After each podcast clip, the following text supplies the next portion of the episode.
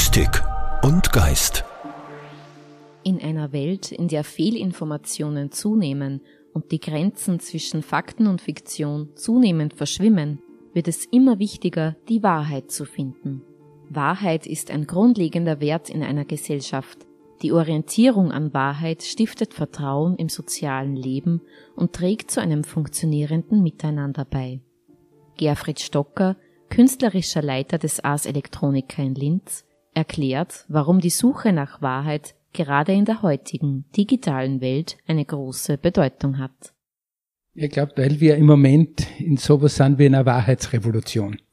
Wir sind gewohnt von den digitalen Technologien, dass wir über sie sprechen als ein Instrument der Wissensrevolution. Völlig richtig auch. Nicht? Die Digitalisierung seit Jahrzehnten hat unseren Umgang mit Wissen in, in jeder Hinsicht verändert.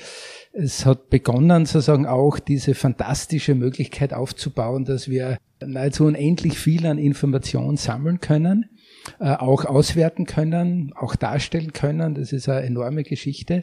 Aber jetzt sozusagen, und das ist eine, sehr äh, neue Entwicklung eigentlich eben durch diese breite auch Einführung von künstlicher Intelligenz äh, oder von Systemen des Machine Learnings das, was eben damit passiert auch, ist, dass jetzt nicht nur ein neuer Zugang zu Wissen geschaffen wird, sondern dass ein neuer Umgang, eine neue Form von Realität, von Information, von eben Wahrheit und Authentizität entsteht. Und das ist, glaube ich, äh, die große entscheidende Frage für uns als Gesellschaft, als Kultur. Wie wird sich das für unsere demokratischen Gesellschaften auswirken? Wie wird sich aber das für uns selbst in, in, in unserem Selbstverständnis als Menschen auswirken? Ist es, und da sind wir ja dann schon ganz schnell auch bei den sagen, großen spirituellen, religiösen und natürlich auch vor allem ethischen Fragen dieses Themas. Wie verorten Sie den aktuellen Stellenwert von Wahrheit in der Gesellschaft? Wahrheit beziehungsweise das Spiel mit der Wahrheit ist eigentlich sozusagen zur dominanten Kommunikationsform geworden. Also in einer Gesellschaft, die so medial geprägt ist, in der es darum geht, äh, wer entweder am lautesten, am signifikantesten, am provokantesten etwas formuliert, der oder die natürlich, kriegt dann sozusagen die Oberfläche, kriegt die Sichtbarkeit, haben sich weltweit sozusagen Zampanos und Zampaninen äh, dieser populistischen Rhetorik enorm hochspielen können. Also all diese Phänomene, sei es sozusagen auf der großen globalen oder auf der lokalen Bühne, leben ja davon, dass diese Mediengesellschaft, in der wir sind, nicht an Wahrheit interessiert ist, sondern an Eindruck, Impact. Kennen wir alle, wenn etwas uns provoziert, sind wir wesentlich, ich meine, das ist in der Natur der Geschichte. Ne? Also da ist was, das stört die, das provoziert die. Bumm, der Adrenalinspiegel steigt, deine Aufmerksamkeit ist da. Ne? Wenn du etwas hörst und liest, das dich bestätigt, relax, ne? Man, dass alles gut ist. Nicht? Aber das hat natürlich genau diese Wirkung und daraus ist sozusagen Wahrheit nicht nur einfach ein Handelsgut geworden, sondern richtig ein Spielball, der, und das ist natürlich das große Problem, der mit unheimlicher Skrupellosigkeit eingesetzt wird, weil wir mit Wahrheit etwas tun, das in anderen Bereichen völlig in Ordnung ist. Also Kunst, Literatur, Entertainment, Filmindustrie spielt immer schon mit Wahrheit. Fiktion ist eine der großen Domänen der Kunst. Dort zu spielen ist in Ordnung, denn jeder und jede weiß, es wird damit gespielt. In der Realität unseres Lebens, in den tagespolitischen, in den Welten, in den gesellschaftspolitischen äh, Aspekten, mit Wahrheit und Faktizität zu spielen, ist nicht nur ein Spiel mit dem Feuer, sondern ist höchst frivol, obszön, unverantwortlich. Welche Bedeutung hat für Sie die Suche nach Wahrheit in der heutigen Welt? Die Suche nach Wahrheit ist etwas, das zum Kern des Menschseins gehört. Äh, in diese Welt geworfen, nicht wissend, woher wir kommen, wohin wir gehen, ist unser ganzes Leben immer wieder eine Suche nach Wahrheit, nämlich weil Wahrheit immer auch etwas ist, das äh, mit Ursprung, mit Originalität zu tun hat. Ne? Das ist in unserer Sprache bislang völlig so verankert. Ne? Also wir haben ja noch Begriffe von echt und man sagt echt und automatisch eine bestimmte Körperhaltung, wie man das sagt, äh, wenn man es hört, ein bestimmtes Gefühl echt. Ne? Das ist so angekommen. Dabei ist mittlerweile echt in so vielen Fällen äh, die lila Kuh auf der Alp. Ne? Also dieser Begriff von Echtheit ist ja völlig pervertiert worden äh, im ganzen Marketing und Werbung. Aber er ist natürlich auch völlig transformiert worden durch die digitale Realität. Echt im Sinne von Original, das gibt es einmal und nicht wieder und jede Kopie ist zumindest schlechter, weil nachgezeichnet, nacherzählt, nachgespielt oder was auch immer, gibt's ja in der digitalen Welt nicht. Das Original und die Kopie unterscheiden sich in nichts voneinander. Die Anordnung von Bits und Bytes ist die komplett gleiche. Und das, was einmal sozusagen diese auch Wertvorstellung war, okay, das gibt's nur einmal und deswegen ist das was Besonderes. Das ist ja eigentlich auf dieser technischen Basis schon einmal völlig äh, erodiert. Ne? Und jetzt sind wir sozusagen in so einer interessanten Twitter-Situation. Wir haben 5,2 oder 3 Milliarden Menschen weltweit, die im Internet sind. Die meisten davon sind es gewohnt, zumindest seit Corona, mit Zoom, mit Videoconferencing, mit all diesen Dingen irgendwie umzugehen. Also wir sind in einer Welt, in der das, was wir früher sozusagen virtuell genannt haben. Und wo wir gesagt haben, das ist echt, so wie wir zwei sitzen jetzt echt miteinander, äh, in der das eigentlich immer mehr konvertiert wird. Und wir, unsere Generation, sind ja gewohnt, sozusagen, dass wir ganz klar unterscheiden können, das Physische, zu dem sagen wir echt, real und zum anderen sagen wir virtuell, imaginär, fiktiv und sonst irgendwas. Nur Generationen, die jetzt aufwachsen, in denen virtuelle Realitäten zur Selbstverständlichkeit gehören, in denen es einfach nicht mehr für die menschlichen Sinne unterscheidbar ist, ob eine Szene, die ich im Kino sehe, nicht? also im realen Raum des Kinos. Aber das, was auf der Leinwand passiert, ich kann nicht mehr unterscheiden. Ich kann in den Nachrichten nicht mehr unterscheiden, ist etwas eine erfundene Geschichte, eine nicht erfundene. Damit wird, glaube ich, jetzt recht bald in den nächsten Jahren wird es anfangen zu sagen, das ist wirklich ein Thema zu werden, was ist eigentlich echt. Und das trägt natürlich sozusagen jetzt dazu bei, dass wir, glaube ich, in Zukunft schon und in nicht so ferner Zukunft Generationen haben werden, die dieses Problem gar nicht mehr sowas haben. Ne? Weil wenn, wieso sollte das nicht echt sein, wenn ich mit meinen Freunden und Freundinnen über diese ganzen Social Media kommuniziere? Wieso sollte das nicht echt sein, wenn ich das tagtäglich sehe, was Influencer und Influencerinnen mir über diese Medien präsentieren? Und man merkt schon sagen, in den Beispielen, die ich nehme, wie viel Gefahren da dabei sind, dass wir sozusagen mit dieser Erosion der alltäglichen Begrifflichkeit von echt Originalrealität, wenn das erodiert, dass natürlich damit auch Wertvorstellungen äh, erodieren. Und wer die Wahrheit besitzt, und das ist natürlich jetzt eine Metapher, weil in Wirklichkeit geht es immer um Deutungshoheit. Ne? Wem es gelingt, anderen Menschen das Gefühl zu geben, die Wahrheit zu kennen, die Wahrheit verwalten zu können, die Wahrheit teilen zu können, der oder die hat natürlich eine enorme Machtposition, umso mehr in so einer digitalen Mediengesellschaft wie unsere. Wenn wir nicht nur die Herausforderungen in den Blick nehmen, inwiefern können moderne Technologien bei der Suche nach Wahrheit unterstützen? enorm. Nicht? Also wenn wir jetzt wieder Wahrheit von dieser philosophischen, spirituellen Frage ein bisschen runter in die Alltagswelt bringen. Nicht? Wir haben es ja schon gesehen mit diesen neuen Technologien des Machine Learnings. Plötzlich ist es möglich, alle möglichen Proteinfaltungen innerhalb kürzester Zeit durchzuspielen. Ich meine, enorme, sozusagen, mächtiges Werkzeug für die ganze Entwicklung von äh, Medizin, von Pharmazeutikern und so weiter. Ne? Äh, bei allem berechtigten, absolut berechtigten Ängsten vor äh, negativen Einsatz dieser Technologie. Ne? Da komme ich in Schwärmen und kann ich mir aufhören davon, wenn ich mir vorstelle, wie es möglich sein wird, diese Unmengen an Wissen, die wir über Jahrtausende hinweg gesammelt haben und die wir tagtäglich acht Milliarden Menschen und mehr werdend auf diesem Planeten produzieren, das zu aggregieren, auszuwerten, zu interpretieren, zu vergleichen. Meine, da, da wird es ganz neue auch Wissenschaftsdisziplinen geben dafür. Worin liegt für Sie ein Auftrag bei der Gestaltung einer digitalen Gesellschaft, in der Wahrheit eine Grundlage zentraler Wertvorstellungen ist? Ich glaube, dass wir dort ansetzen müssen, wo man auch wieder in der Menschheitsgeschichte immer wieder angesetzt hat.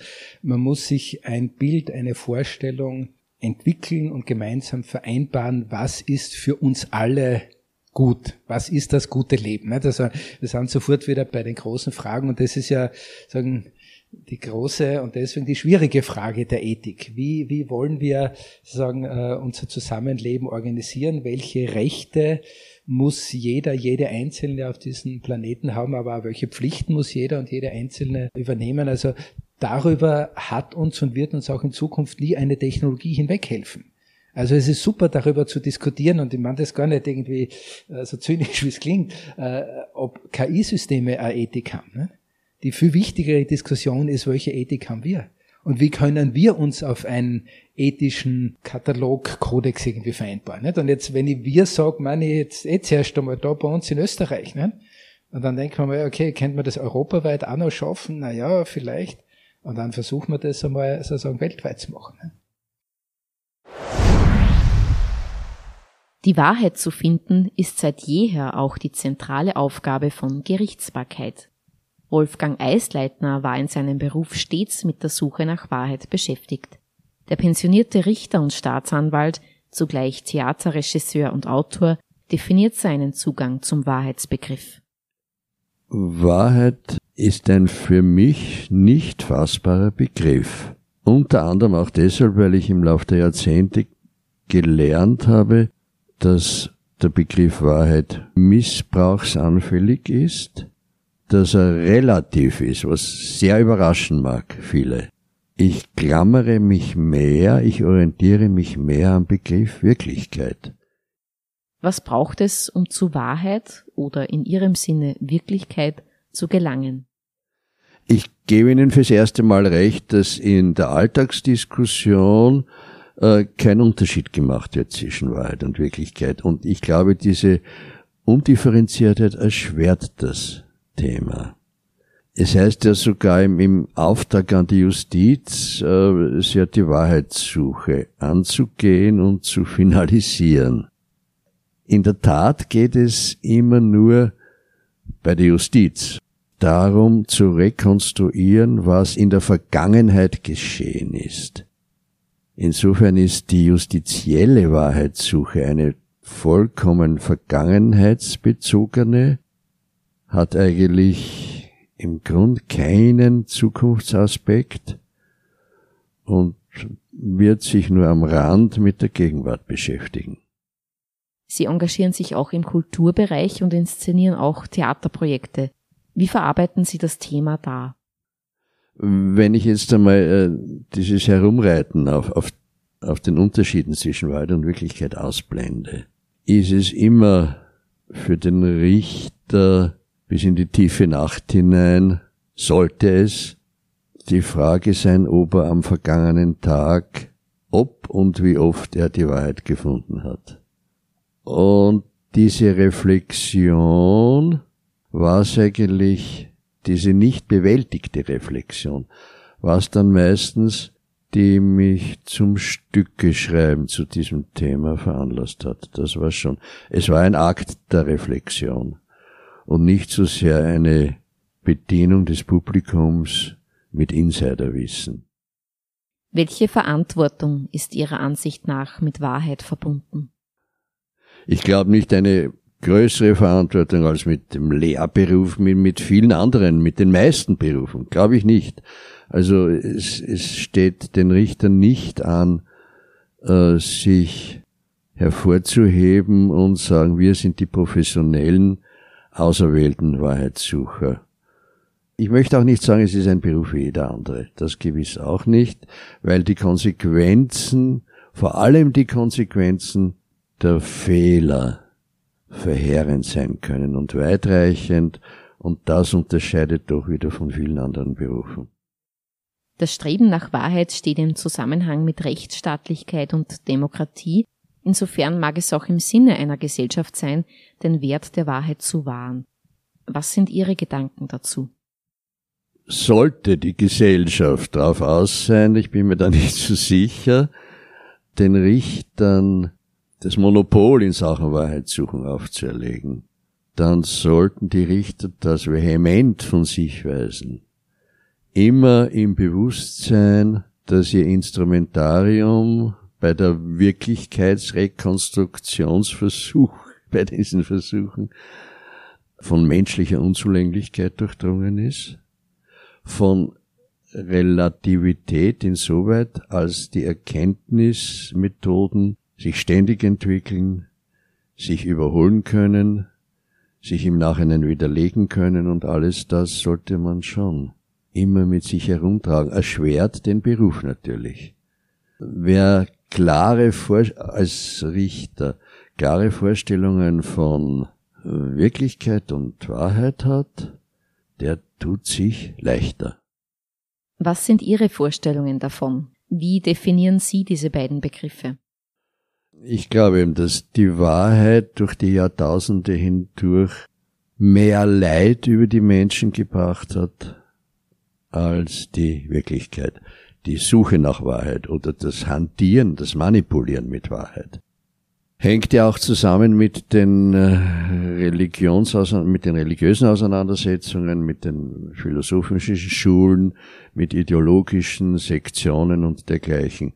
Das alles hat in Wahrheit immer nur Unfrieden gebracht, zum Teil bleibenden. Die Wirklichkeit sollte sich dem allen entziehen und sagen, wir, wir Wirklichkeitsjünger sind die, die nur darauf aus sind, bar jeglicher philosophischer, religiöser, ideologischer Überlegung, das zu finden, was wirklich geschehen ist. Und da komme ich jetzt in des Teufels Küche, wonach beurteilen wir, was wirklich geschehen ist. Ich stelle mir wie ein kleiner Bub vor, dass über allen Situationen sekündlich auf der ganzen Welt Kameras schweben mit Mikros ausgestattet, vielleicht auch noch mit Röntgenaugen, und die halten filmisch fest, was da dort geschah. Und auf Wunsch kann das abgerufen werden von Wirklichkeitsrekonstrukteuren. Das klingt so, als ob sich tatsächlich da nichts Spekulatives dazwischen schieben kann, mit all diesen fatalen Konsequenzen. Aber bewusst ist mir, dass diese Kameras mit ihrem unglaublich hochkarätigen Instrumentarium wahrscheinlich doch von Menschen erfunden worden sind oder gebaut werden dann im Ernstfall. Und dann droht mir wieder dort zu landen, dass ich sage, aha, was ist jetzt was war jetzt Wahrheit, was war Wirklichkeit, wenn ich den Menschen wieder so hineinlasse. Es müsste irgendwie eine übergeordnete Wirklichkeit geben, die existiert unabhängig von unserer Wahrnehmung und von unserer Interpretation. Aber da stehe ich derzeit noch an, um das aufzulösen. Mystik und Geist. Präsentiert von der Katholischen Kirche in Oberösterreich.